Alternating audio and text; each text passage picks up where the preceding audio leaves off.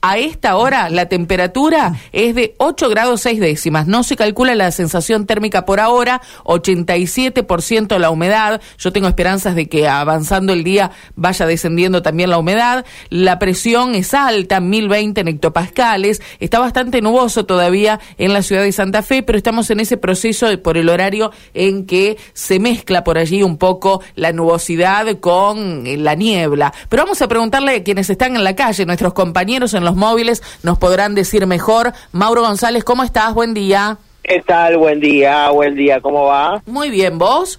Bien, se siente el frío. Y sí, cambió, cambió. Cambió, bueno. Pero menos humedad que también se siente, ¿no? Sí, sí, sí, sí. Además está el cielo celeste, evidentemente. Eh, existía, pensé que no existía.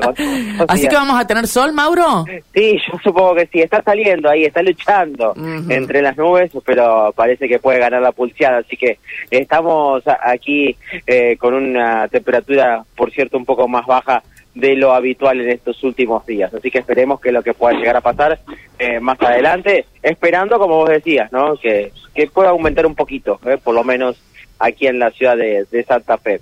Eh, bueno, para contarles eh, otro hecho policial que se ha dado en estas últimas horas, eh, en el que se encontró involucrado un taxista, que esto lamentablemente, como nos decía, sucede a menudo y, no le ha pasado por, por primera vez, en el cual se suben al taxi, le dicen, vamos para otro lado, va a ese lugar.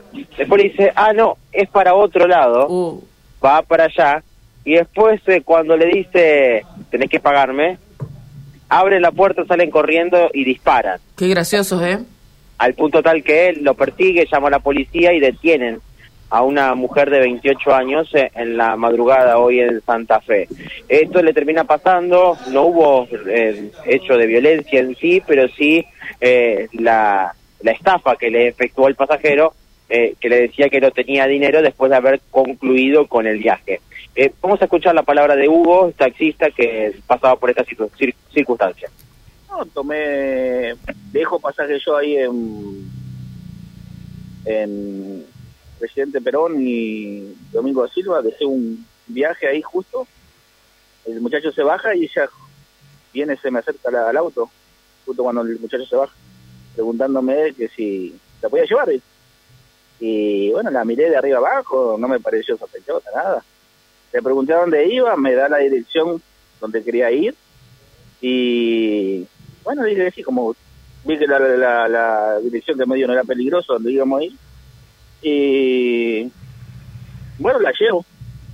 La llevo a la dirección que me da. Llegamos allá y me dice, cuando llegamos a la dirección que me da, me dice, no, dice, disculpa, dice, me equivoqué, acá no era, me dice entra a llamar a una persona, se ve, no le contesta, y dice, disculpame, acá no es, me dice, tenemos que ir a otro lado, me dice. Bueno, digo, ¿a dónde, a dónde querés ir? Dame la dirección. Me tira al lado del centro, Urquiza el 30 me tira, ¿viste? Bueno, también vi que no era peligroso, zona técnica, pero le digo, pues yo ya entré a sospechar, ¿viste? Entonces agarro y le digo, bueno, mira, le digo, eh, te llevo ahí, le digo, pero ese es el último destino, le digo, llegas ahí y te bajás, digo, me pagás el viaje, terminamos el viaje ahí. Sí, sí, sí, sí, me dice, no te preocupes, me dice. Bueno, la llevo hasta el lugar, hasta la otra dirección que me da. Llegamos, empiezo a llamar por teléfono a la persona que supuestamente iba a ver. Y llamaba, llamaba, no, le contestaba, mandaba mensajes, no le contestaban. Me dice, ¿vos podés tocar bocina? Sí, toqué bocina. Una vez, dos veces, tres veces. Y bueno, ya se empezó, viste, la situación poner media, media incómoda y le digo, mirá, le digo, eh, yo tengo que seguir trabajando, porque de brava, digo, yo tengo que seguir trabajando, digo, ¿me podés abonar? Le digo, que, porque salió el viaje. No, me dice, porque yo no tengo plata acá. Eh, vamos para mi casa y yo te abono allá. No, le digo, yo te había dicho que acá terminaba el viaje. nada más acá lo que...